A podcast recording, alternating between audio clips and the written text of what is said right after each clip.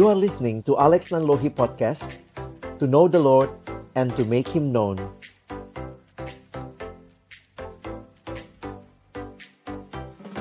Kita berdoa Bapak Surgawi, terima kasih buat kesempatan kami bersekutu kami menaikkan pujian kami kepadamu, doa kami kepadamu, dan juga kami akan membuka firman-Mu. Kami mohon ya Tuhan, bukalah juga hati kami, jadikanlah hati kami seperti tanah yang baik, supaya ketika benih firman-Mu ditaburkan boleh sungguh-sungguh berakar, bertumbuh, dan juga berbuah nyata di dalam hidup kami. Berkati baik hambamu yang menyampaikan, setiap kami yang mendengar, juga interaksi di antara kami. Tuhan tolong agar kiranya apa yang kami pelajari bersama bukan hanya menjadi pengetahuan, tapi sungguh-sungguh menjadi bagian kehidupan kami yang akan melayani sebagai pemimpin-pemimpin kelompok kecil ke depan. Waktu ini kami persembahkan dalam tangan pengasihanmu dalam nama Yesus, Sang Firman yang hidup. Kami menyerahkan pemberitaan firman-Mu. Amin. Shalom. Selamat siang teman-teman sekalian. Saya bersyukur buat kesempatan boleh sharing firman Tuhan dengan teman-teman semua. Dan uh, siang hari ini kita akan bicara tentang Christ likeness. Tadi sudah ada diskusi ya atau kalian kasih pendapat ya seperti apa sebenarnya pemimpin kelompok kecil yang baik atau yang serupa dengan Kristus. Ada banyak aspek yang bisa kita gali, tetapi nanti abang coba ambil dari satu aspek. Jadi nanti kalau kalian ingin tanya lebih jauh, kita bisa berdiskusi di waktu tanya jawab di akhir sesi nanti ya. Abang akan bawakan dulu materinya, sesudah itu nanti kita akan lihat sama-sama ada hal-hal yang bisa kita diskusikan. Saya mulai dengan mengangkat satu bagian firman Tuhan yang saya rindu kita boleh hayati sebentar berkaitan dengan pelayanan yang Tuhan Yesus pernah tanyakan kepada Petrus. Yohanes 21 ayat 17 kata Yesus kepadanya untuk ketiga kalinya. Untuk kita ingat ke, ke kisah ini ya. Nah, ini pertanyaannya. Simon anak Yohanes, apakah engkau mengasihi aku? Maka sedih hati Petrus karena Yesus berkata untuk ketiga kalinya, Apakah engkau mengasihi aku? Dan ia berkata kepadanya, Tuhan, engkau tahu segala sesuatu, engkau tahu bahwa aku mengasihi engkau.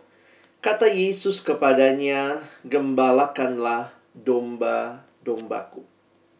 Nah ini bagian yang sering kali mungkin teman-teman juga sudah pernah baca, sudah pernah dengar khotbah dari bagian ini. Abang ingin kita melihat ya sama-sama apa yang menjadi bagian yang Tuhan Yesus percayakan kepada Petrus atau nama aslinya kan Simon ya. Petrus itu sebutan yang Tuhan Yesus berikan seperti batu karang ya.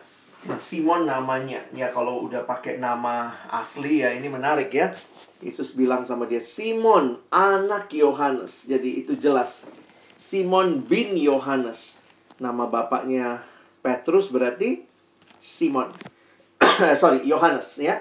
Jadi kalau kalau orang nanyanya pakai pertanyaan begini ya coba misalnya kamu namamu nama panggilanmu mungkin uh, siapa gitu ya kayak saya Alex tapi kalau sudah dibilang Alex Nanlohi ya Alexander Nanlohi wah itu ada penekanan di situ ya Yesus bertanya bukan kepada Simon semua Simon tetapi Simon yang anak Yohanes apakah engkau mengasihi aku? Dan karena tiga kali ditanya, sedih hati Petrus, karena Yesus bertanya tiga kali, apakah engkau mengasihi aku? Nah, kita nanti bisa lihat uh, kembali lagi ya. Nanti saya akan ajak kita balik-baliknya nanti ke bagian ini. Tapi sedikit latar belakang bahwa bagian ini adalah percakapan yang terjadi sesudah kebangkitan Yesus. Kenapa percakapan ini jadi penting? Karena kalau kita perhatikan, di satu sisi Yesus harus kembali kepada Bapa. Ya, setelah selesai dengan melakukan tugas misinya yang utama adalah menyelamatkan manusia, kematiannya di atas kayu salib dia katakan sudah selesai, maka Yesus harus kembali kepada Bapa. Tetapi di sisi yang lain, teman-teman perhatikan, Yesus itu sangat mengasihi domba-domba tebusannya. Jadi ini hal menarik ya, dia menyebut atau istilah yang dipakai untuk orang-orang yang mengikut dia dipakai istilah domba ya karena ini gambaran yang ada di Israel bangsa yang juga dalam masa lalu pernah jadi pengembara mereka orang-orang yang beternak maka mereka terbiasa dengan gambaran domba dan gembala gembala adalah yang memimpin domba adalah yang dipimpin nah kelihatan dengan jelas kalau nanti kalian baca kisah Rasul 20 ayat 28 ini kalimat yang Paulus sampaikan waktu perpisahan dengan penatua Efesus di Miletus. Kalimatnya begini. Karena itu jagalah dirimu, dia bilang ke penatua ya, jagalah dirimu dan jagalah seluruh kawanan. Karena kamulah yang ditetapkan Roh Kudus untuk uh, Roh Kudus menjadi penilik untuk menggembalakan jemaat Allah. Nah, ini perhatikan ya, yang diperolehnya dengan darah anaknya sendiri. Teman-teman, kalau nanti kalian jadi PKK, tetap harus ingat ya, kalian bukanlah gembala dalam arti tidak pernah jadi domba. Sebenarnya kita ini di hadapan Tuhan semuanya domba. Nah, beberapa domba ada yang diangkat jadi gembala, jadi PKK misalnya. Nah, sehingga berapa seberapa berhargakah domba itu? Nah, seharga darah Kristus.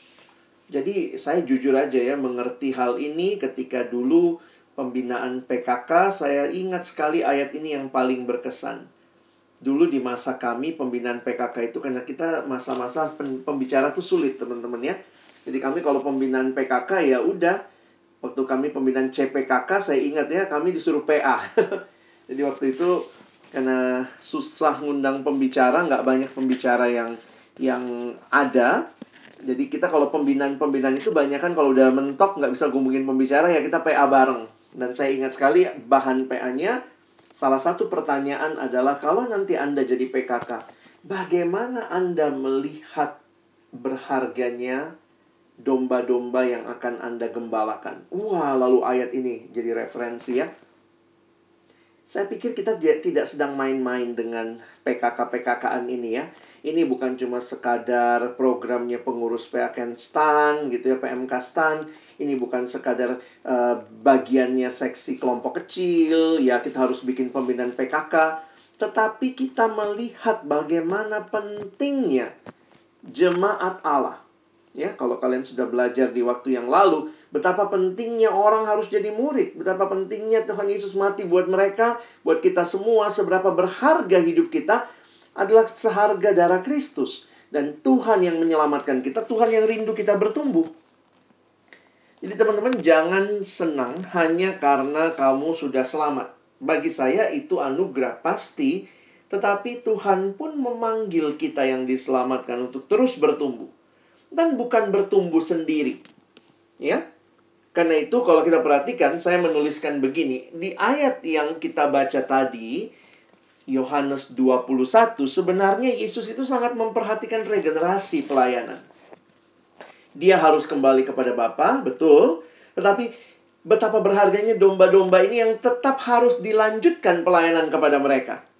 Jadi kalau teman-teman perhatikan, ini nggak berhenti di di uh, Yuda Yesus sudah uh, sudah selesai dengan misinya, dia bangkit, dia naik ke surga. Tetapi sebelum dia naik ke surga, dia memberikan pesan ini atau perintah ini kepada murid-muridnya. Khususnya kalau kita lihat di dalam Yohanes 21 kepada Petrus. Jadi, nah ini menarik nih. Apa yang dibutuhkan oleh setiap gembala yang dipanggil oleh Yesus? Jadi mungkin kalau kita tadi ditanyakan apa sih yang dibutuhkan PKK yang baik itu seperti apa sih? Nah, kita lihat nih. Kalau Yesus cari PKK, Gimana tuh? Kalau Yesus cari PKK, dia carinya yang bagaimana? Kira-kira begitu ya. Tadi teman-teman udah kasih yang mau berkorban, yang mau ini, yang mau itu gitu ya.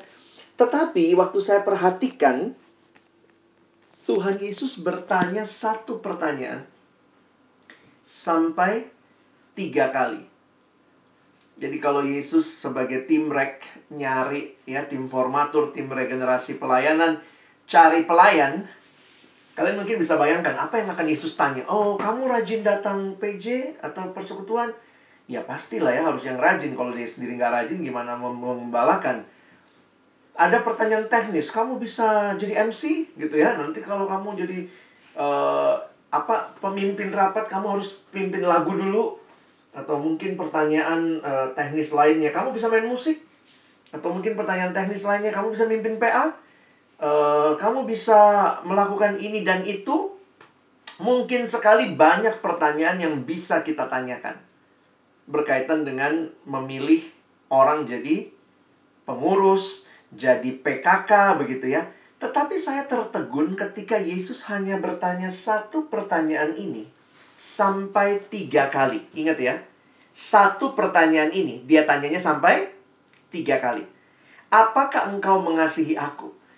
Di sini abang jadi sadar teman-teman bahwa ternyata bukan hanya ya bukan berarti maksud saya begini bukan berarti hal-hal teknis nggak penting ya PKK kan mungkin punya skill dasar memimpin bicara di depan bagaimana memimpin PA memimpin pujian itu semua penting tetapi Tuhan bertanya sesuatu yang jauh lebih mendasar bahwa semua yang mau melayani dia harus mengasihi dia.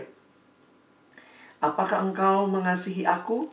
Wah, pertanyaan ini saya terus renungkan, nah, apa sih maksudnya? Kenapa kasih? Jadi memang kalau dibilang agama Kristen identik dengan kasih ya, menarik ya. Eh, inti kekristenan adalah kasihilah Tuhan Allahmu, kasihilah sesamamu manusia. Menjalani pelayanan kita butuh kasih. Tadi ada yang udah tulis 1 Korintus 13. Ketika Yesus cari pelayan, pertanyaannya ini, apakah engkau mengasihi aku? Loh, ini mau nyari apa ini ya? Tuhan Yesus lagi cari penggantinya karena dia akan naik ke surga, harus ada yang menggantikan dan Petrus ditanya pertanyaan ini tiga kali. Teman-teman, apa sih artinya kita mengasihi Allah? Kita coba lihat dulu ya. Apa sih bukti kita mengasihi Allah? Dan maksud saya, teman-teman sambil dengar ini coba evaluasi ya. Kira-kira kalau Tuhan bertanya hal yang sama, Ya, kalau Tuhan Yesus sekarang bertanya kepada CPKK CPKK, "Apakah engkau mengasihi aku?" Nah, Abang sekarang coba elaborasi ya. Apa sih bukti kita mengasihi Allah? Di Alkitab ada beberapa ayat yang menunjukkan salah satunya jawaban ini ya.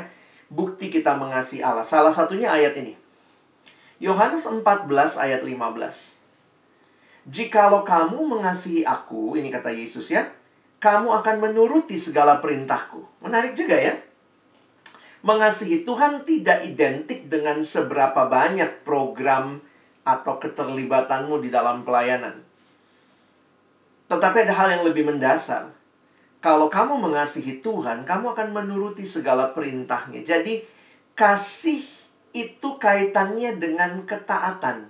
Ya, jadi kalau mengasihi Tuhan bukan masalah seberapa besar foto Yesus di dompetmu, seberapa besar kalung salibmu, seberapa besar Alkitab cetakmu, begitu ya. Tetapi ini bicara ketaatan kepadanya. Karena hati-hati mungkin ada orang-orang yang bisa begitu rupa pelayanan kepada Tuhan, rajin pelayanan, aktif banget, sibuk. Tapi nggak kelihatan tuh ketaatannya. Nah itu jadi bukti mengasihi Tuhan tidak berkaitan dengan aktivitas semata, tetapi kepada ketaatan yang paling mendasar. Rasul Yohanes dalam suratnya menuliskan hal yang sama. Sebab inilah kasih kepada Allah, ya, yaitu bahwa kita menuruti perintah-perintahnya. Jadi kasih kepada Allah itu sederhana. Ya, kita menuruti perintah-perintahnya. Nah, saya lebih kaget lagi ada ayat kayak gini nih. Kalian cek ya, jangan pikir abang cuma tulis-tulis tapi nggak ada ayat aslinya, ini persis dari ayat aslinya. Perintah-perintahnya itu tidak berat. Wow. Pertama kali saya dapat ayat ini, saya sampai cek Alkitab versi lain. Bener nggak? Jangan-jangan salah cetak. Jujur aja, kalau kita ditanya, perintah Tuhan tuh berat atau nggak berat? Wah, kita semua akan langsung ngomong berat, begitu ya. Anak pemuda, remaja, wah, saya tanya sama anak remaja ya, abang banyak ke sekolah-sekolah, SMA, saya tanya sama mereka Jujur, perintah Tuhan itu berat atau enggak? Perintah Tuhan jadi orang Kristen, banyakkan bolehnya atau enggak bolehnya? Enggak boleh. Berarti berat dong ya? Hmm, perintah-perintahnya berat. Ayo ambil tip X, ganti ayatnya. Tapi ayatnya bilang gini, perintah-perintahnya itu tidak berat sebab semua yang dari Allah mengalahkan dunia. Dan inilah kemenangan yang mengalahkan dunia yaitu iman kita. Dulu kami pernah bikin gelang untuk siswa dengan hashtag cinta ya. Wah, ini maksa sih ya. Tapi cinta itu cuma ingin mentaati Allah. That is love. Kira-kira seperti itu penghayatannya. Jadi kalau teman-teman memperhatikan bukti mengasihi Allah. Jadi kalau Tuhan Yesus sekarang nanya ya, para CPKK, apa yang paling penting? Kamu mengasihiku nggak? Apa bukti mengasihinya? Kamu taat nggak sama Tuhan? Kamu sudah menikmati ketaatan yang joyful. Perintah Tuhan itu, tanda kutip, kalau dibilang tidak berat, berarti apa yang membuatnya tidak berat? Perhatikan ya perintah-perintahnya itu tidak berat, itu diawali dengan inilah kasih kepada Allah. Jadi teman-teman saya kasih contoh sederhana begini. Saya punya teman benci banget belajar bahasa Jerman, padahal dia dulu anak IPS. Di IPS itu mau tidak mau ada bahasa Jerman. Waktu itu selain Inggris ya. Jadi dia masuk IPS, waktu SMA males banget bahasa Jermannya. Jermannya nggak jelek-jelek amat sih, tapi paling cuma 6, 7, 6, 7 gitu ya. Nah, satu waktu saya kaget gitu. Waktu saya dengar dia lagi les bahasa Jerman. Lalu, kok lucu? Lu yang nggak suka Jerman, lagi les bahasa Jerman. Lalu kemudian waktu saya tanya, dia bilang, gitu sih, gini sih Lex aku lagi deket sama orang Jerman. Kayaknya kami bakal serius dan akan menikah. Sehingga, teman-teman lihat ya, bahasa Jerman yang tadinya itu begitu berat, begitu menjadi sesuatu yang beban, begitu dia cinta sama orang Jerman. Dia bilang kalimat yang bagi saya menarik. Dia bilang, saya cuma ingin bisa mengerti dia dalam bahasa yang dia pakai. Dan saya juga rindu dia itu bisa saya bisa menyatakan cinta saya kepada dia dalam bahasa yang dia mengerti. Nah, di sisi yang lain ternyata si Jermannya juga belajar bahasa Indonesia. Teman-teman, sesuatu yang berat itu biasanya karena nggak ada cinta. Begitu ada cinta, waduh, langsung jadi sebuah kesukaan. Walaupun sulit, tetap sulit. Belajar bahasa Jerman bukan bahasa kita. Hafalin berbagai hal. Tetapi ketika ada cinta, kewajiban itu menjadi kerinduan. Bisa nangkep? Makanya saya pikir kenapa Tuhan tanya itu ya? Apakah engkau mengasihi aku? Karena kalau kita betul-betul cinta sama Tuhan, maka apa pun kita lakukan bagi Tuhan, kita bahkan bilang, waktu Tuhan bilang, Alex, berhenti pornografi, kita akan bilang, yes Tuhan, itu tidak berat. Because I love you. Dan lebih lagi bagi kita yang percaya di 1 Yohanes 4 dikatakan bukan kita kok yang mengasihi Allah lebih dulu, tetapi Allah yang mengasihi kita lebih dulu. Jadi karena kita sudah mengalami kasihnya Allah, Allah mengasihi kita begitu rupa, sekarang waktu Allah bilang taat, yes, itu nggak berat. Tuhan bilang berhenti nyontek, yes. Tuhan bilang ampuni sesamamu, yes. Tuhan itu nggak berat. Kenapa? Engkau sudah melakukannya bagiku. Teman-teman bisa lihat? Ternyata memang indah sekali. Kasih itu mengubah sesuatu yang begitu berat jadi begitu sukacita. Beratnya dilakukan atau dijalani dengan sukacita sehingga kayak ketutup tuh beratnya ya. Jadi waktu saya perhatikan ayat ini benar ya. Kalau kita sudah makin cinta Tuhan, kita tuh kalau disuruh sesuatu tuh jadi nggak nggak tawar-tawar lagi gitu ya berhenti nyontek berhenti pornografi berhenti dendam, berhenti lakukan ini dan itu, tapi lakukan semua untuk Tuhan. Yes, I will do it, Lord, because you have already done it for me beforehand. Nah, jadi teman-teman, ini realita yang menarik nih. Kalau Tuhan tanya, apakah kau mengasihi aku? Kira-kira apa jawabmu? Tuhan berat. Waduh, apalagi kalau untuk taati perintah Tuhan berat. Nah, abang jadi mikir juga gimana kita jadi PKK ya PKK itu kan membangun cinta Tuhan dalam diri orang lain. kamu nggak bisa bangun cinta Tuhan dalam diri orang lain kalau kamu sendiri juga nggak cinta Tuhan. Gimana? Kita kan bukan calo ya. Ayo, ayo, surga, surga, surga, surga. Tapi waktu orang ke surga semua kita nggak ikutan gitu. Enggak ya. Kita bicara keselamatan, kita nikmati dan kita jalani. Nah, jadi saya pikir uh, hari ini sebelum kita nanti karena kan kayaknya kalian udah tahu semua ya, harus PKK yang begini, begitu, begini, begitu. Jawab dulu pertanyaan Yesus ini. Do you love me? Engkau mengasihiku? Kalau sungguh engkau mengasihiku, engkau akan taat kepadaku. Perintahku jadi sesuatu yang tidak memberatkanmu, tetapi menjadi sebuah kesukaan karena engkau sangat mengasihiku. Sebagaimana aku telah terlebih dahulu mengasihimu. Nah, ini yang pertama. Nah, aspeknya bersyukur bukan cuma ini ya. Di sisi yang lain, saya kutip kalimat dari pendeta John Stott. Dia katakan begini. Sebagaimana ikan dibuat untuk air, umat manusia dibuat untuk kasih. Untuk mengasihi Allah, kita udah bahas barusan. Tetapi juga mengasihi sesama. Dan itu jelas sekali kalau kalian nanti baca di 1 Yohanes pasal 4. Allah itu Allah yang memang punya desain supaya manusia tuh nggak sendiri. Masih ingat kejadian 2 ayat 18? Tidak baik kalau manusia itu seorang diri saja. Aku akan menjadikan penolong yang sepadan dengan dia. Teman-teman, ayat itu bukan hanya untuk pacar-pacaran ya, tetapi sebenarnya ayat itu adalah dasar kemanusiaan kita. Manusia sebagai makhluk sosial bukan sekadar teori sosiologi. Inilah realita firman Tuhan. Bayangkan setelah Allah ciptakan semuanya baik, baik, baik, sungguh amat baik. Pertama kali di Alkitab kita muncul kata tidak baik di kejadian 2 ayat 18. Tidak baik kalau manusia itu seorang diri. Berarti Allah punya rencana karena itu di 1 Yohanes 4 ayat 9 dan 10, khususnya ayat 10 misalnya kalian baca ke bawah, bukan kita yang telah mengasihi Allah tapi Allah yang lebih dahulu mengasihi kita. Dan apa yang terjadi? Saya coba bacakan ya. 1 Yohanes pasal yang keempat. Teman-teman lihat ayat 12. Abang bacakan buat kita sekalian. 1 Yohanes 4 ayat yang ke-12 dikatakan begini. Tidak seorang pun yang pernah melihat Allah. Jikalau kita saling jika kita saling mengasihi, Allah tetap di dalam kita dan kasihnya sempurna di dalam kita.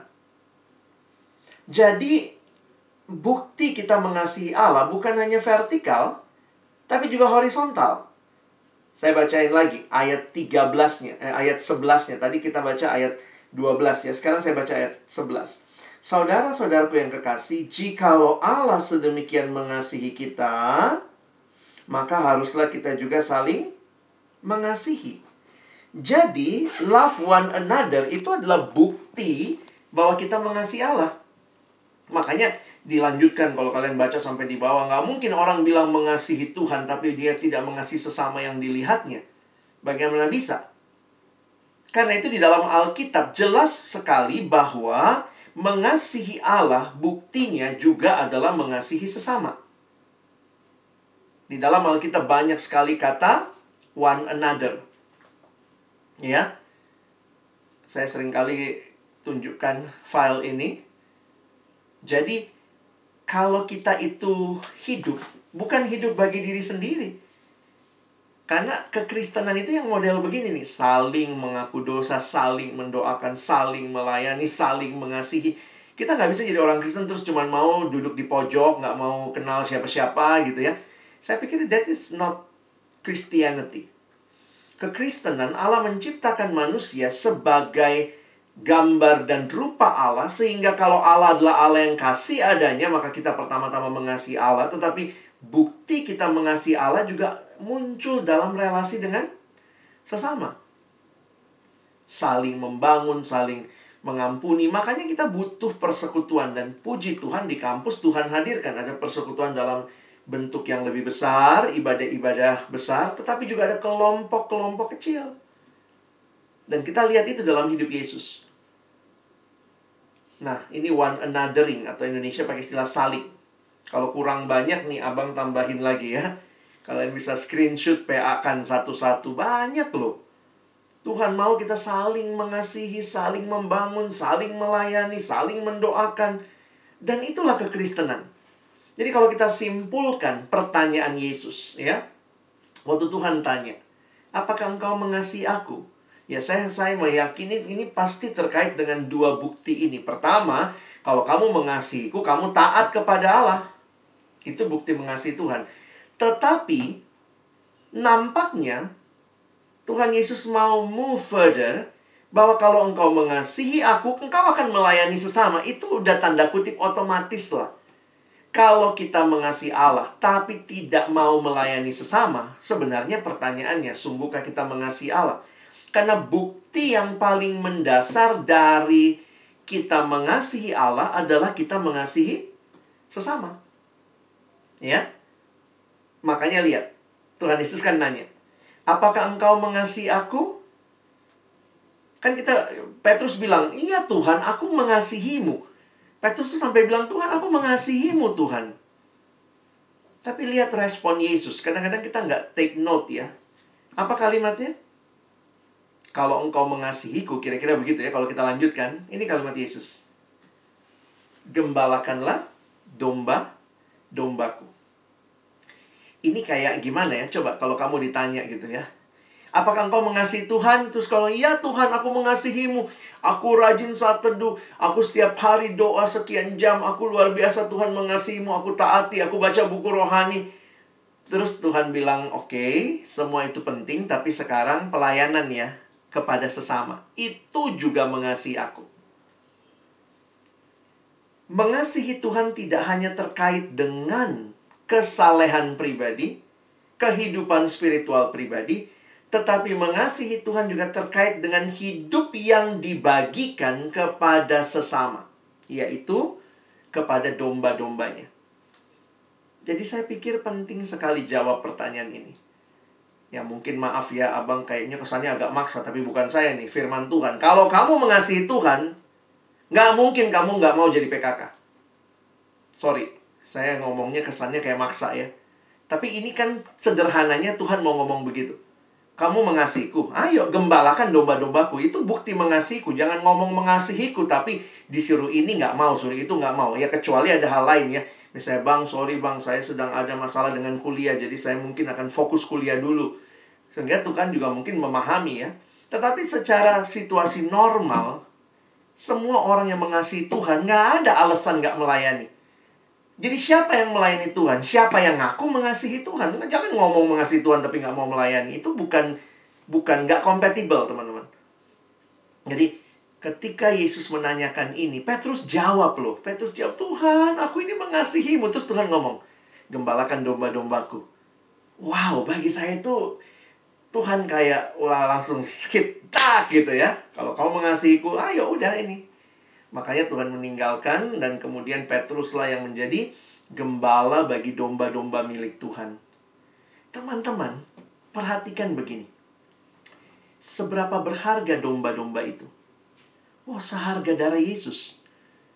Jadi saya lagi berpikir begini, Tuhan tanya, kalau engkau mengasihiku, Petrus, kira-kira ya kalau pakai bahasa kita. Kalau engkau sungguh mengasihiku Petrus, pasti juga engkau mengasihi yang aku kasihi. Benar dong? Tuhan aja sangat mengasihi domba. Masa kamu bilang mengasihi aku, Petrus, tapi kamu nggak mengasihi domba yang kukasihi? Kalau kau sungguh mengasihi aku, maka kau akan kasihi juga yang paling kukasihi, yaitu domba-dombaku, yang bagi mereka aku mati.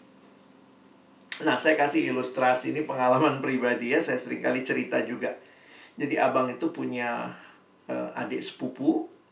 Waktu dia masih kecil uh, lucu banget kayak boneka Jepang ya. Waktu dia lahir aja saya udah kelas 3 SD. Jadi ya kami waktu masih SD kalau lagi liburan kumpul ketemu tuh masa kecilnya itu selalu seneng banget menggendong dia. Jadi kita tuh rebutan gendong dia semua ya. Jadi uh, dia lucu kayak boneka Jepang begitu ya. Namanya Peggy. Jadi kami tuh semua kalau liburan ya saya kan kakak beradik bertiga ya suka gantian gitu. Semua pada pengen gendong si Peggy gitu ya. Uh, karena lucu kita suka uh, main gitu ya. Nah yang uniknya adik sepupu saya ini waktu kecil ya umumnya anak kecil lah ya anak kecil itu punya mainan atau bukan mainan punya barang yang dia sayang banget gitu ya. Dan buat si Peggy yang dia paling sayang itu yang namanya ada satu bantal. Saya ingat itu bantal kecil kok, bantal anak-anak untuk tidur gitu ya, bantal kepala gitu ya. Tapi yang kecil dan bantal itu saya ingat uh, sarungnya biru dan ada gambar Superman-nya ya, saya ingat banget ya. Nah, si Peggy itu kayak melekat dengan bantal itu. Jadi ke mana-mana dia pergi, dia pasti bawa bantal itu. Bantal itu dia peluk, kalau dia lagi mengedot minum susu pakai bantal itu, tidurnya harus pakai bantal itu. Sampai satu waktu tuh mamanya tuh bahkan pernah, uh, karena susah banget ganti ganti sarungnya, ya sarungnya kan biru itu ya. Dia itu kayak ada ikatan batin sama bantal itu. Jadi setiap kali uh, bantalnya mau dicuci sarungnya, itu kadang-kadang kalau dia lagi tidur tiba-tiba diambil bantalnya gitu, teman-teman tuh bisa bangun loh.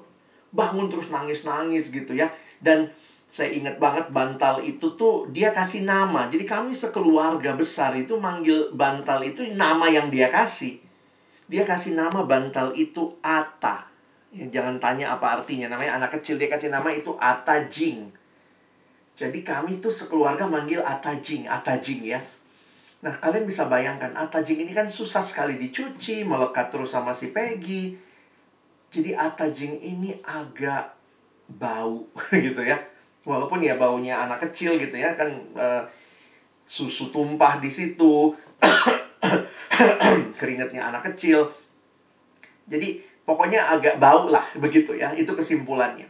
Nah, yang menarik adalah setiap kali kami mau gendong Peggy, Peggy juga pasti lagi gendong Atajing ya. Jadi kami gendong Peggy, Peggy gendong Atajing. Jadi kalian bisa bayangkan sering kali kalau kita lagi gendong Peggy itu Peggy lagi gendong Atajing, Atajing itu persis di muka saya begitu ya.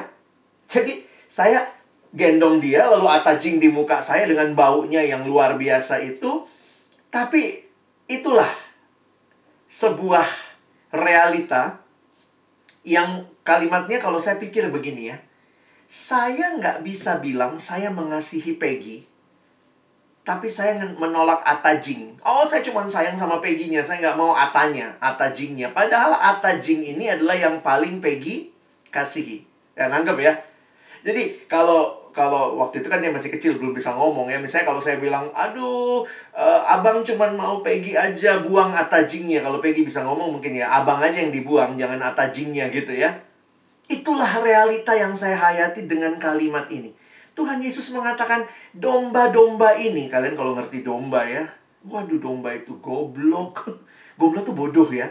Hewan salah satu yang bodoh, memang sangat mudah disayangi. Tapi kan kita lihat domba suka cari jalan sendiri, keras kepala, itulah domba, itulah realita kita. Tetapi Tuhan mengasihi kita, dia bahkan mati bagi kita. Dan sekarang dia panggil teman-teman, Ayo nih, ada domba-domba yang harus dilanjutkan kan? Abang kakak kalian akan lulus. Nah, siapa yang melanjutkan mendampingi domba-dombaku? Dan dia sedang bertanya pertanyaan ini. Apakah engkau mengasihi aku? Kalau engkau mengasihi aku, yuk, gembalakan domba-dombaku. Yang sangat aku kasihi. Domba-domba yang bandel. Mungkin kalau Tuhan bisa ngomong, kau juga kan domba bandel Cuman kamu udah kenal aku, kamu berubah. Ingat, masih ada domba-domba bandel lainnya. Ayo, gembalakan mereka. Ini bukan lagi minta-minta belas kasihan, tolonglah jadi PKK, tolonglah. Ini adalah konsekuensi logis kalau engkau mengasihi Tuhan dan menikmati penggembalaan Tuhan. Jadi ya, kita ngomong Christ likeness, Christ likeness kalau kita cuman melihat oh itu itu Yesus ya. Tapi ini Yesus loh yang lagi bertanya. Ya, Tuhan tidak titip pelayanannya kepada orang yang hebat, kepada orang yang mungkin punya banyak talenta, fasilitas. Tuhan titip pelayanannya kepada orang yang hatinya punya hati cinta yang sama seperti cintanya Tuhan kepada domba-dombanya. Teman-teman ini sebuah pemahaman yang menolong saya juga ya Sampai hari ini dalam jatuh bangun pelayanan saya, saya selalu berkata, Tuhan tolong saya mengasihimu. Kalau sudah mulai malas pelayanan, lihat AKK, kadang-kadang sebel, lihat mereka dipimpin gak berubah-berubah gitu ya. Kadang-kadang saya suka, gitu ya, greget gitu ya. Tuhan saya udah kasih waktu, udah kasih ini, kok gak berubah. Toto ada AKK jatuh dalam dosa juga kita sedih. Tapi kayak Tuhan selalu tanya gitu. Lex, kamu bukan pemilik domba itu, aku yang pemilik kalau aku saja mengasihi mereka, ya siapa kamu gitu ya yang memilih untuk tidak mengasihi mereka. Jangan ngomong mengasihiku tapi engkau tidak mengasihi mereka. Jadi akhirnya pertanyaan ini terus jadi pertanyaan refleksi buat saya sepanjang pelayanan gitu. Kalau saya sudah mulai males melayani, hitung-hitungan dalam pelayanan, biasanya saya tanya pertanyaan ini. Saya lagi mengasihi Tuhan nggak ya? Kok pelayanan ini jadi berat? Kayak ini, aduh berat, aduh kenapa sih mesti begini berat? Wah, saya bilang Tuhan tambahkan kasih saya kepadamu supaya apa yang kau kasihi itu juga yang ada di hatiku. Ya, Abang harap ini boleh kalian pikirkan ya. Nah, saya lanjut dan ini bagian yang lebih praktis. Ternyata Petrus sekian tahun kemudian ya, kita lihat di satu Petrus ini kan sering dibahas ya. Kita bahkan suka nyanyi. Gembalakanlah kawanan domba Allah. Lagu itu memang dibuat oleh K. Elsa Pardosi dari ayat ini.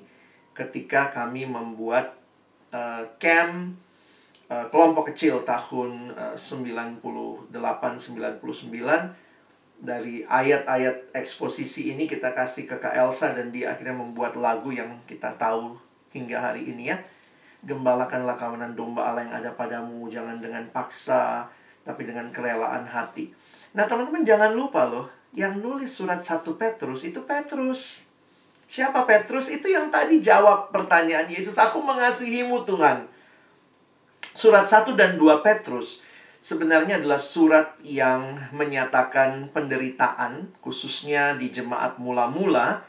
Ada dua ancaman yang mereka alami pada waktu itu. Kalian bisa bayangkan, ikut Tuhan di abad pertama tidak mudah. Ada ancaman dari luar. Dari siapa? Dari orang-orang yang tidak suka dengan kekristenan. Tentu orang Yahudi kan nggak suka sama Kristen. Lalu pemerintah Romawi juga ikut-ikutan gitu ya. Karena dihasut oleh orang Yahudi jadi kalau kita perhatikan, mereka dibenci bukan karena hidup mereka nggak benar, tapi justru karena hidup mereka benar, perilaku mereka saleh, tapi mereka dibenci. Lalu kemudian ada ancaman dari dalam, dari luar sudah seperti itu, dari dalam ternyata ada ajaran-ajaran sesat. Nanti kalau kalian bisa perhatikan di satu Petrus itu banyak berkaitan dengan penganiayaan dan penderitaan. Nanti di dua Petrus Kalian bisa lihat berkaitan dengan ajaran sesat ya. Jadi Petrus menulis surat kepada jemaat di dalam tekanan penderitaan, di dalam ancaman dari ajaran-ajaran sesat. Dan apa yang menarik? Petrus menyampaikan kalimat-kalimat ini. Kita baca dulu ya. Aku menasehatkan para penatua di antara kamu. Aku sebagai teman penatua dan saksi penderitaan Kristus yang juga akan mendapat bagian dalam kemuliaan yang akan dinyatakan kelak. Gembalakanlah kawanan domba Allah yang ada padamu. Nah, beresonansi ya. Is it resonate something in your mind? Orang yang tadinya ditanya, kau mengasihiku? Ya Tuhan. Tuhan bilang, gembalakanlah kawanan domba. Memberikan nasihat yang sama. Sekian puluh tahun kemudian. Gembalakanlah kawanan domba Allah yang ada padamu Jangan dengan paksa tetapi dengan sukarela sesuai dengan kehendak Allah dan jangan karena mau mencari keuntungan tetapi dengan pengabdian diri ayat 3 Jangan kamu berbuat seolah-olah kamu mau memerintah atas mereka yang dipercayakan kepadamu tetapi hendaklah kamu menjadi teladan bagi kawanan domba itu maka kamu apabila gembala agung datang jadi Yesus itu gembala agung ya kamu akan menerima mahkota kemuliaan yang tidak dapat layu. Ini pun menolong kita menghayati Petrus juga menempatkan dirinya sebagai domba ya, makanya dia bilang gembala agung datang. Memang pada waktu itu orang melihat Petrus sebagai gembala. Tetapi di hadapan sang gembala agung, sampai kapan pun Petrus adalah dombanya. Demikian juga kita. Mungkin kita jadi PKK, tapi ingat loh, PKK bukan berarti berhenti jadi murid, tetap murid PKK bukan berhenti jadi domba di hadapan Tuhan, kamu tetap domba, tetapi kamu domba yang diangkat jadi gembala untuk menggembalakan domba lain, ya. Kira-kira seperti itu. Nah, kita lihat sebentar ya, ketika Petrus tulis surat ini di ayat pertama menarik sekali, dia tidak menempatkan diri sebagai rasul, bukan kerasulannya yang dia tonjolkan. Dia nggak bilang aku perintahkan, aku rasul loh. Tapi dia pakai aku ini temanmu, teman penatua dan aku adalah saksi penderitaan Kristus. Kenapa? Saya pikir ini tidak lepas dari apa yang kita baca tadi ya. Petrus menulis surat ini tepat sebelum Kaisar Nero mulai dengan kejam menganiaya orang-orang Kristen di Roma dan di seluruh kekaisaran. Sekitar 30 tahun sebelumnya. Jadi ini surat ditulis sekian puluh tahun, 30 tahun kira-kira setelah Petrus menyangkal itu ya. Sekitar 30 tahun sebelumnya Petrus yang mengkhawatirkan nyawanya telah tiga kali menyangkal bahwa ia mengenal Yesus. Jadi Petrus dengan begitu rendah hati menempatkan diri. Nasihat ini bukan datang dari seorang superman rohani yang menempatkan diri lebih tinggi dari para penatua, tidak. Dari seorang yang juga pernah punya kegagalan. Saya pikir di sini indahnya Tuhan memakai setiap kita pribadi yang rapuh. Nggak ada dari kita PKK sempurna kok. Ya, bukan berarti kita tidak berjuang jadi PKK yang semakin baik. Tetapi ingat teman-teman, kita bukan pribadi yang sempurna. Kita pribadi yang rapuh, yang tidak sempurna, tapi Tuhan panggil untuk menggenapkan rencananya. Ya ini, namun Tuhan Yesus memanggil Petrus yang pernah melakukan dosa. Ingat loh, dosanya tuh tiga, tiga kali menyangkal ya. Saya nggak tahu kalau kita menghayati gimana tuh. Kalian pernah menyangkal Yesus nggak? Enggak lah bang, masa tiba-tiba ditawarin jadi PKK ya mungkin kalau seksi apa tim formatur atau tim regenerasi kamu PKK ya dek. Karena kan kayaknya aku lihat deh kamu pernah menyangkal Yesus. Bagus deh kamu gitu ya. Ya mungkin kita nggak terang-terangan begitu. Ini Petrus tuh pernah nyangkal tiga kali lagi ya. Tapi Tuhan percayakan untuk dia. Nah biar kita lebih dramatis ya. Ini bukan sinetron ya. Tapi saya coba perhatikan gimana penyangkalan Petrus. Kalian pernah perhatikan nggak penyangkalan Petrus Kadang-kadang kita cuma tahu dia sangkalnya tiga kali ya. Mari coba kita lihat penyangkalan Petrus. Nah, kita lihat kisahnya aja ya. Abang coba aja kita lihat. Jadi, kita baca Lukas 22 mulai dari ayat 54 ya. Lalu, Yesus ditangkap dan dibawa dari tempat itu. Ia digiring ke rumah imam besar. Dan Petrus mengikut dari jauh. Jadi Petrus tuh termasuk cukup berani ya. Walaupun dia ikutnya dari jauh ya. Di tengah-tengah halaman rumah itu, orang memasang api dan mereka duduk mengelilinginya. Petrus juga duduk di tengah-tengah mereka. Jadi dia ada di situ. Seorang hamba perempuan melihat dia duduk dekat api. Ia mengamat-amatinya lalu berkata, Juga orang ini bersama-sama dengan dia. Nah, Petrus kaget kali ya. Tetapi Petrus menyangkal. Katanya, bukan, aku tidak kenal. Wah, ini penyangkalan yang Petrus lakukan. Lalu lihat ayat 58 ya, ini belum terlalu kelihatan, tapi di 58 perhatikan ya.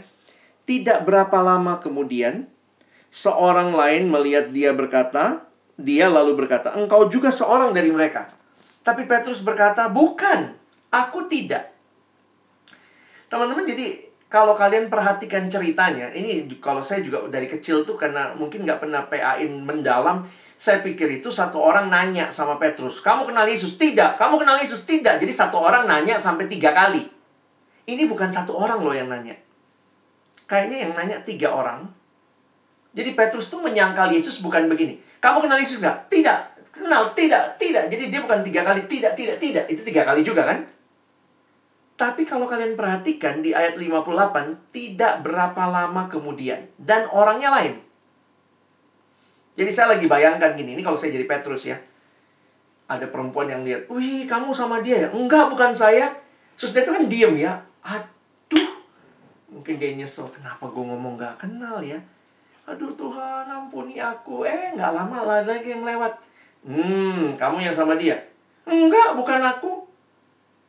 Jadi ini sebuah penyangkalan yang sadar, kalau mau pakai istilah itu ya. Sadar dan dan Ya sekali lagi bukan itu ya. Kamu kenal dia? Tidak, tidak, tidak. Itu tiga kali juga. Nah, keterangan waktu berikutnya bikin saya tambah yakin teori ini gitu ya. Ayat 59. Dan kira-kira berapa lama? kira-kira sejam kemudian. Jadi nyangkalnya ini sadar nih. Bayangkan dalam sejam itu habis nyangkal kira-kira gimana perasaannya? Tetap di situ lagi dia. Aduh Tuhan, aduh aku nyangkal tadi, aduh Enggak deh, nanti kalau ada lagi yang lewat aku nggak mau nyangkal. Nggak, nggak, nggak. Eh, sejam kemudian, seorang lagi berkata dengan tegas, Sungguh, orang ini bersama-sama dengan dia, sebab ia juga orang Galilea. Tapi Petrus berkata, bukan. Aku tidak tahu yang kau katakan. Seketika itu juga, Sementara ia berkata, berkokoklah ayam. Teman-teman, Petrus menyangkal Yesus, kalau saya boleh pakai penafsiran saya, dengan sadar di dalam tiga waktu yang berbeda, bukan satu waktu berturut-turut, kepada tiga orang yang berbeda. Ini menunjukkan ini bukan penyangkalan yang kayak kepepet gitu. Kamu kenal nggak? Enggak, enggak, enggak. Ya, itu tiga kali juga, sekali lagi ya. Teman-teman, aduh ngeri banget loh. Jujur, saya waktu ngeri, ngerti ini ngeri banget Makanya ayat 61 Lalu berpalinglah Tuhan memandang Petrus. Saya nggak bisa bayangkan gimana adegan ini. Ingat, Petrus di luar rumah, Tuhan Yesus di dalam. Karena Petrus nggak ikut masuk, dia tunggu di halaman. Di dalam rumah imam besar, makanya ini sebenarnya kalau dibikin drama atau sinetron ini ya, begitu ayam berkokok, Yesus di dalam, Petrus di luar, terus Yesus balik mandang Petrus. Maka teringatlah Petrus bahwa Tuhan telah berkata kepadanya, Sebelum ayam berkokok pada hari ini, engkau telah tiga kali menyangkal aku. Tuhan kayak mau ngomong, Petrus, ayam aja sekali berkokok, kamu udah tiga kali berkokok gitu ya. Makanya lihat ayat 62, lalu ia pergi keluar dan menangis dengan sedihnya.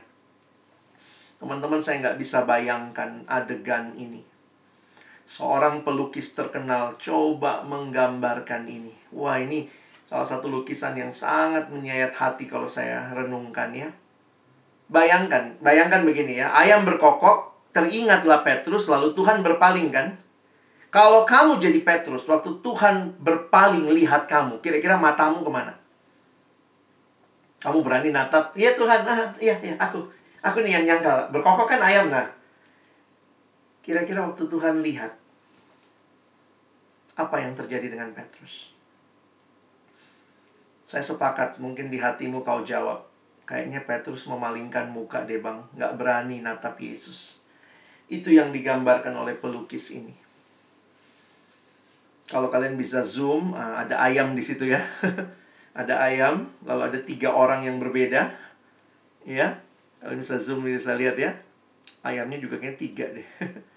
ayamnya tiga lalu ada tiga orang yang berbeda di dalam itu ada Yesus lalu Yesus berpaling memandang Petrus dan Petrus tidak berani menatap membalas tatapan Yesus. Wah ini pedih banget. Pilu sekali hati saya lihat ini. Lukisan ini banyak direplika ya. Kalau kalian lihat ini lebih jelas ya Yesusnya tuh yang di dalam melihat dia ada yang replika ya udah macam-macam gambarnya. Teman-temanku, kita mungkin tidak menyangkal Yesus seperti Petrus ya. Tapi bukankah kita juga lewat perbuatan tingkah laku kita sehari-hari itu tidak menunjukkan kita sungguh-sungguh mau ikut Tuhan. Teman-teman, uh, saya sangat banyak dalam pengalaman pelayanan mengidentikan diri saya dengan Petrus yang banyak gagal ya saya kadang pikir Tuhan, saya nggak lebih baik dari Petrus. Tapi menarik teman-teman ya. Saya tuliskan gini, ketika menulis surat 1 dan 2 Petrus, Rasul Petrus yang telah bertobat. Dan tentunya telah belajar bagaimana untuk beriteguh di dalam dunia yang jahat.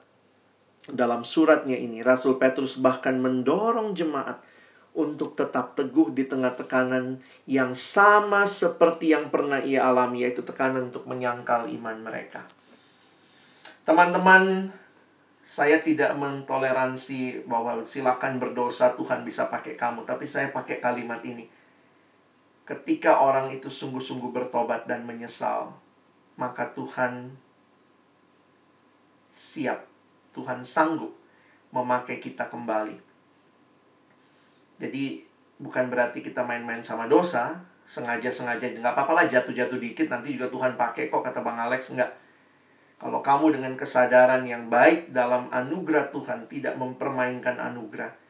Mungkin kamu punya perasaan Tuhan aku nih gagal, aku nih masih berjatuh bangun dalam dosa tapi aku sungguh-sungguh mau bertobat Tuhan. Maka Tuhan akan sanggup, saya yakin ya.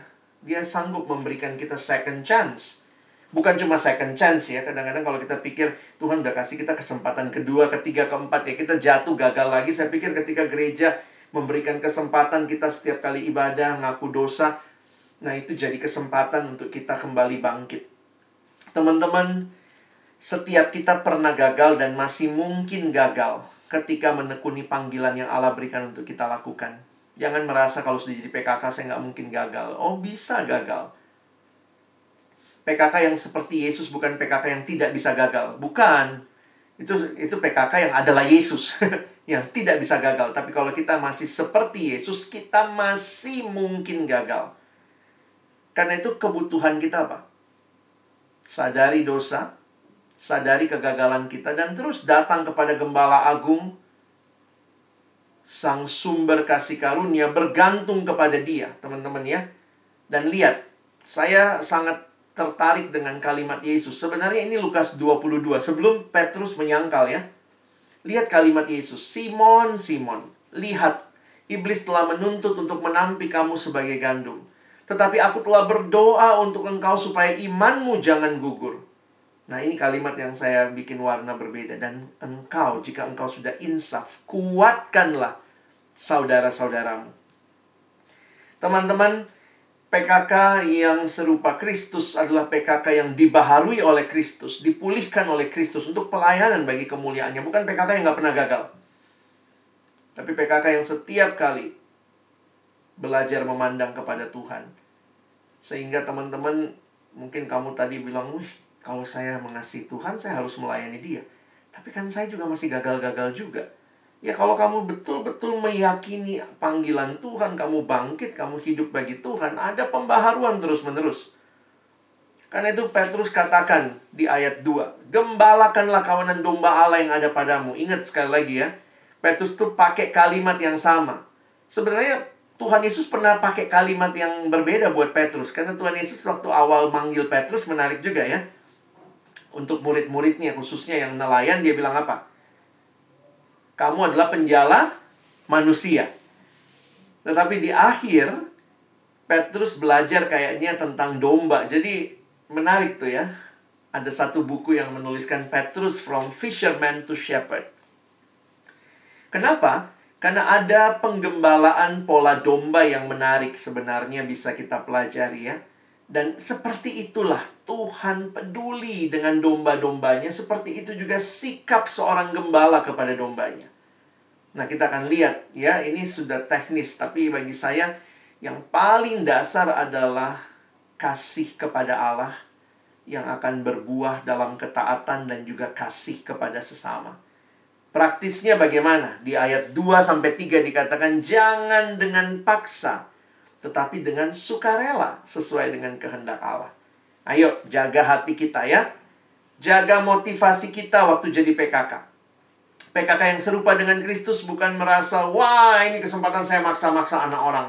Rajin kau satu ya deh, kau begini ya. Tapi betul-betul sukarela melayani mereka. Ketika mereka ter, terjatuh, ketika mereka bergumul, kamu hadir dan murnikan terus motivasimu. Yang kedua, jangan karena mau cari keuntungan. Memang kata asli yang digunakan nampaknya pada masa Petrus ada orang-orang yang lagi cari keuntungan uang dari jemaat yang dia layani. Nah, tapi kalau di kampus kayaknya masalah kita bukan uang ya. Emang ada jadi PKK dibayar. Saya mimpin empat kelompok deh, Kak. Masa cuma satu? Karena mungkin satu kelompok dikasih sekian juta, misalnya gitu. Mungkin kalau digituin kali orang mau jadi PKK ya. Karena banyak juga gitu ya, uh, kamu jadi PKK ya dia, aduh bang, saya gumulkan dulu, gumulkan. Lama kali pun gumulkan, mau apa enggak gitu ya. Tapi bisa jadi ada juga yang mau jadi PKK karena keuntungan diri yang mungkin berkaitan dengan apa? Nama baik gitu ya. Wih, dia PKK. Kayaknya kalau PKK di stan itu naik derajatnya ya. Wih, agak tinggi di bawah Yesus sedikit ya. Jangan-jangan kita punya kesombongan dengan wah hebat kan aku. Nah, kalau kayak begitu murnikan ya, ini masalah tujuan. Tujuannya bukan cari keuntungan, tapi pengabdian diri. Bahkan kadang-kadang mungkin orang itu nggak nggak berterima kasih. Ada nggak yang akak kamu? Kamu pernah nggak terima kasih ke PK kamu? PKK itu miskin apresiasi ya, jarang-jarang lah kalau kakaknya ulang tahun dia harus kasih kado, ingat tanggal ulang tahunnya. Pas dia ulang tahun ya semua lupa gitu ya. Jadi kadang-kadang saya pikir juga ya kalau kita memang mau cari keuntungan, cari pujian lalu begitu akak kita tidak melakukan yang kita harapkan, oh bisa sedih kita. Tapi kalau kita dengan pengabdian diri, kita pun akan rela melayani meskipun mungkin kita nggak diingat, tidak dipandang ya. Tentunya kalau saya khotbah sama domba, saya bilang juga belajar hargai PK kamu ya. Kalian juga yang hari ini nanti kirimlah SMS singkat, WA singkat, Bang, Kak, thank you ya selama ini sudah berjuang untuk pertumbuhan rohaniku. Saya thank you. Kadang-kadang kita juga lupa ya, kita pikir take it for granted. Nah, terakhir. Jangan kamu berbuat seolah-olah mau memerintah. Jadi bukan masalah memerintah ini ya. Tetapi dikatakan teladan. Jadi memang kepemimpinan yang paling efektif bukan kepemimpinan dalam pemerintahan. Ya, ini masalah metode. Ya bukan power otoritas tetapi exercise your life dengan teladan. Jadi teladan be an example a living example. Jadi teman-teman kalau kita bilang rajin saat teduh ya kita rajin lah ya. Jadi teladan kita bilang jangan telat ya termasuk masuk zoom jangan telat kalau kita KTB kelompok kecil ya ayo gitu ya lakukan juga Jangan cuma perintah anak orang begitu ya. Persiapan ya, Dek. Ya, persiapan juga begitu. Nah, ini hal-hal yang praktis lah. Tapi akhirnya saya pikir gini, semua ini akan kita perjuangkan ketika kamu punya cinta kepada Tuhan. Dan itu akan berbuah kepada cinta bagi sesama.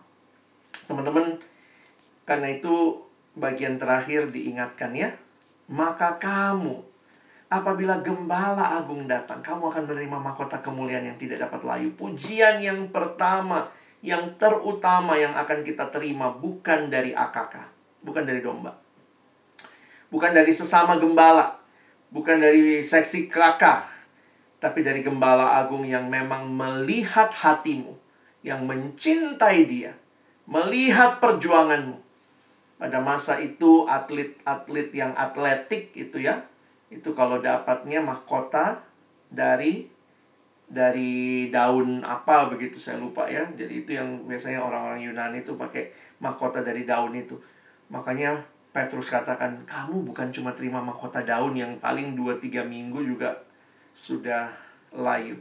Kamu akan menerima mahkota kemuliaan yang tidak dapat layu kita ada dalam situasi melayani milenial penuh perjuangan generasi yang bosen kalian pun jadi kadang kita bicara ah kakakku begini. Ya kau juga sama ya karena teman-teman kan kita satu generasi ya kalian lah ya. Masih masuk generasi Z juga. Jadi apa yang membosankan bagimu itu juga mungkin apa yang membosankan bagi adik adik KTBmu nanti kan adik kelompok kecilmu itu juga mungkin membosankan buat kamu. Tapi apalagi ditambah dengan COVID harusnya kelompok kecil itu bisa ketemu tatap muka sekarang online nah ini perjuangan kita Nah, tapi perjuangan ini harus kita bangun dari sebuah hati yang seperti Kristus. Hati yang mencintai Tuhan dan mencintai domba-dombanya. Dan Yesus tidak hanya ngomong ya, dia sudah jadi teladan kita. Saya tutup dengan kalimat pendeta Billy Graham. Christ likeness. Yesus dengan teladannya menyampaikan pada kita bahwa setiap pemimpin yang sejati harus menjadi seorang penolong, seorang pelayan, atau bahkan seorang budak. Ini adalah perintah, bukan saran, dan diterapkan dengan penekanan yang khusus bagi para pemimpin. Pemimpin yang seperti Yesus adalah pemimpin yang seperti teladan yang dia sudah nyatakan dan kita ikuti. Kiranya Tuhan menolong kita mempersiapkan hati, mempersiapkan diri, membangun diri kita jadi pemimpin-pemimpin kelompok kecil yang berbuah. Amin.